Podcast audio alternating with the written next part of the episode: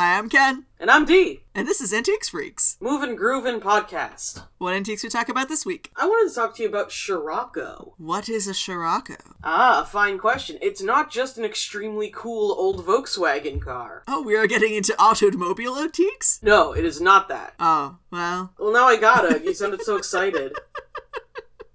someday. I had actually never considered doing automobiles. Someday I'll know what a car is. We'll take you for a ride in one someday. Sound you sound like you, you sound like a country bumpkin that went to the big city and it's just like I mean, is that not my origin story? kind of. But you I came from the woods, I saw trains, I vowed to remain forever. to be fair, you've been driving longer than me though, so Well, that's where the fiction falls apart. But Yeah, no, sorry, I didn't mean to get your hopes up for antique vehicles. I just like the VW Scirocco. valid. Syroco refers to a material that is meant to resemble wood, made from a mixture of wood pulp, flour, glues, waxes, resins, and other stuff, which is then extruded into molds. Is this a form of particle board? I would consider it the first particle board, yeah, because particle board is wood pulp. That is a mixture of wood pulp, glue, resins. Uh, yeah, this is particle board. Ah, hell yeah. It gives a really slick hand carved wood look with a lot less cost and less weight. Part of why it looked like hand carved wood is because it, the molds were made from hand carved wood,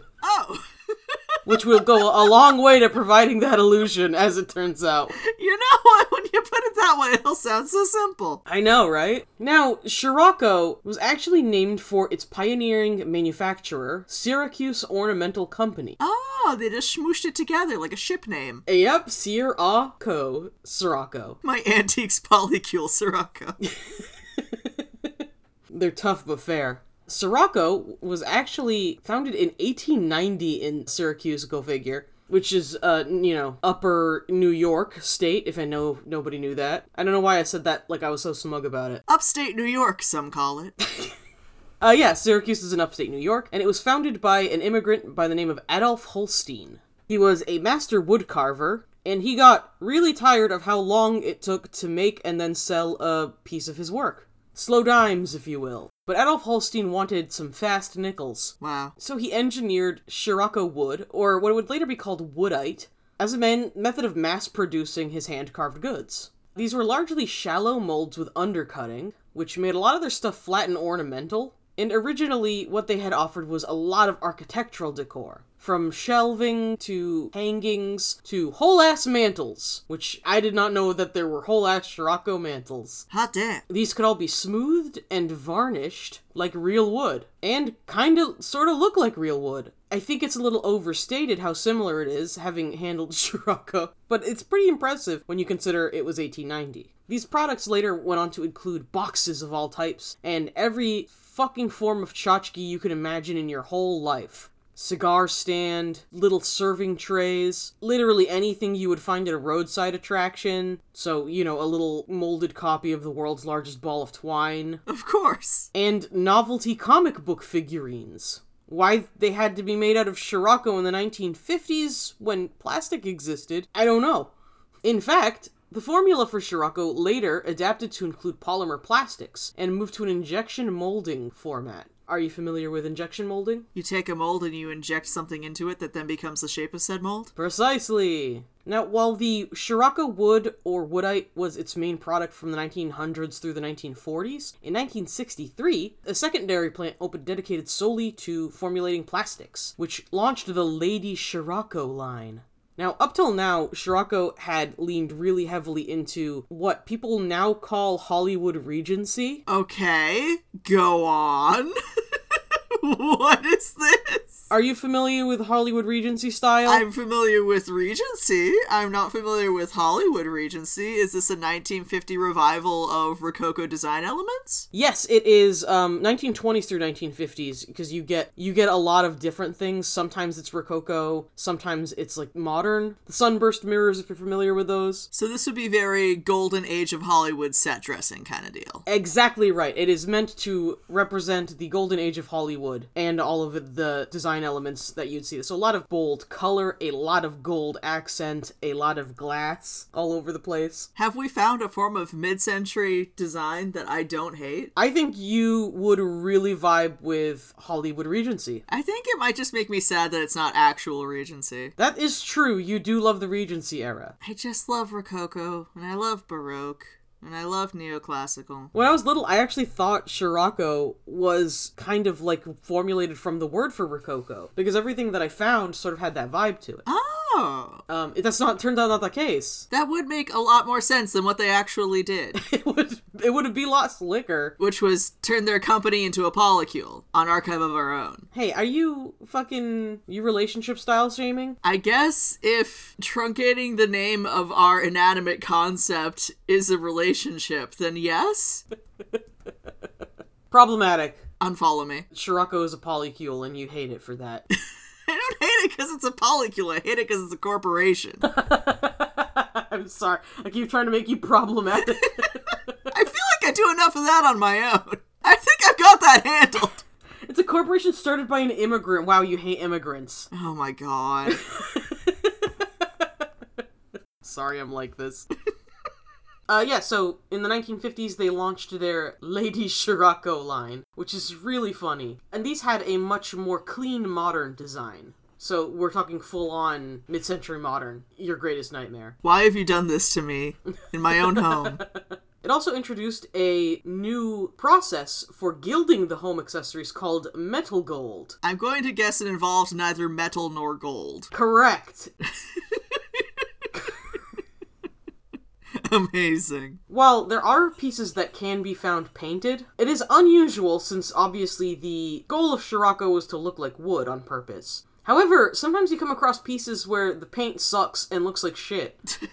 and you're like, surely they didn't put it on there like this on purpose. Surely they didn't do it badly on purpose. Well, it turns out they actually had Syroco kits that they would sell. Oh, build your own particle board. A build your own particle board, so it would come with the thing and an antiquing solution and paint. Oh my god. I love the enduring charm of do it yourself paint kits. Yeah. And I love how far back you can find them. I also found out, I thought Syroco was an often copied thing, but pretty much if you find Syroco, it was probably Syracuse. Oh, Yeah, copies wouldn't start coming along until the 1960s, and th- not a lot of them. because by then we had plastics? Because by then we had plastics, and that was a lot cheaper. Unhappily, for trying to collect Syroco, they were usually marked by a sticker or a label. They were almost never marked by some sort of incising or stamp. It was always paper, and that is always a nightmare when you're trying to collect something old. Paper labels tend not to survive. Paper labels tend not to survive the 1890s through 1900s yet. Wow. I wonder why. In terms of identifying the age of a piece of Syroco that you find, good luck. A lot of it is just sort of trying to match up the style. Although if you are if you're really sharp, you can start to feel the difference in the materials. See, the thing about Syroco, especially early Syroco, is that while it looks a little bit like carved wood, it feels a lot like something fucked up. It feels like eldritch furniture. Wood that is not wood. I think the first time you handle it, it can be like really freaky because obviously there's like a weight difference. Like you are expecting the heft of a piece of wood and then it just sort of like flies out of your fingers. Oh no. Yeah, the best way I can describe it is that it feels kind of plasticky. And as time goes on, the newer pieces will become more and more plasticky and feel a lot less like wood. They won't have that kind of weird wood simulation texture. They won't have what little weight the wood pulp has given them. And they'll have the loudest cat on God's green earth. Dusty, what's up? Other uh, subtle ways that you can try to determine the age of certain Syroco pieces is to kind of check out the coloring. The more it seems to be trying to simulate genuine wood, the older it likely is. Now, the attempt at simulating the wood would go from we're trying really, really hard to we kind of slap an antiquing brown stain over it in like globs. Ah. And eventually it would get to uh, we put gold all over it, so stop trying. A lot of the gold colored finishes, and gilded pieces, those are really heavily coming from the 1950s and 60s. And if it's all plastic, definitely 60s. Now, if you want the money, the Lady Syroco line is where it's at because, for reasons unknown to everyone, mid century modern is just really basking in its resurgence right now. Mad Men. You blame Mad Men for that, huh? Yeah. And? That's fine. I didn't watch it, so you might be right. Other things you might be on the lookout if you are looking to turn a buck with Syroco is the Disney line from the mid century. Oh no. Yeah, anything Disney always does well. If it crosses over with Disney, it's there's there it is. It's money. Uh, you know they've got just figurines that go for five to a thousand dollars, five hundred to a thousand dollars. The Geppetto lamp, which all right, hear me out. I have a major problem with this piece. The material resembles carved wood, and you made it into the guy who carves wood, and not the thing he fucking carved. That's a human boy, not a thing, for one. Well, he's not a human boy until the end of the movie. First off, jot that down. Wow. He spends a chunk of that film as a wooden a wooden carved object. Problematic. Anyway, yeah, Geppetto goes for like four hundred and fifty dollars. Now, the sort of inspiration for this episode is that those prices are not normal. Are these Facebook Marketplace prices? yeah, a dear friend reached out to me with an example of a Syroco mirror. Now, granted, it was gorgeous, absolutely beautiful, and quite large. It would have commanded a fairly hefty price. I said, "Oh, you know, I'd pay maybe two to three hundred bucks for that, just because of the size and how pretty it is." They were asking eight hundred dollars. That's a larger number by a considerable amount. You might notice that is for particle board. Also, that. It's Victorian particle board, but it's still particle board. Oh no. So, yeah, the thing about Syroco, and it is actually becoming really popular with our generation and younger for two major reasons. Three. Uh, three, it looks nice. Hollywood Regency is kind of timeless for a reason, and it can offset a lot of different design elements. So it's pretty. It is very easy to find. They made these things in the fucking thousands, hence the phrase mass production. And it is lightweight. Which is incredible when you're trying to move from apartment to apartment for 20 years or so. Yeah, it packs up and moves with you really easy. Combined with the fact that most of what they made and most of what you're going to be finding are small pieces anyway, it is an attractive option for doing interior design. And since there's so many of them, you never really feel guilty about painting them. I do that constantly with Syroco pieces. I don't think I have a set, a single piece that has its original finish. Come fight me about it. Wow. Unfollow me. And in addition to all of this, is the fact that generally the pricing is pretty fair. The median price, even on eBay, where you see inflated prices, is thirty to fifty dollars, and that is unusual. At your local antique store, you probably run into it for closer to ten through thirty. I've certainly never paid more than that. So yeah, um, I didn't realize there are people out there trying to pass off Syroco as like a priceless artifact. I don't want to be too glib about it because there are some things that are marked from the Syracuse Ornamental Company, especially the really, really old pieces, the 1890, the 1900 pieces, that, that can amass a pretty good auction price. But But. you have to do a lot of proving to get people to pay that kind of money. And I looked at the listing and they'd done none of this proving. Like, these prices are rare for a reason. so don't get shook up. It's particle board. Pay particle board prices. And yeah, I don't know, get get interested in Syroco. Look into that for your design elements. I have a lovely candle sconce set in the Hollywood Regency style. Love them. Painted them pink. Very Barbie.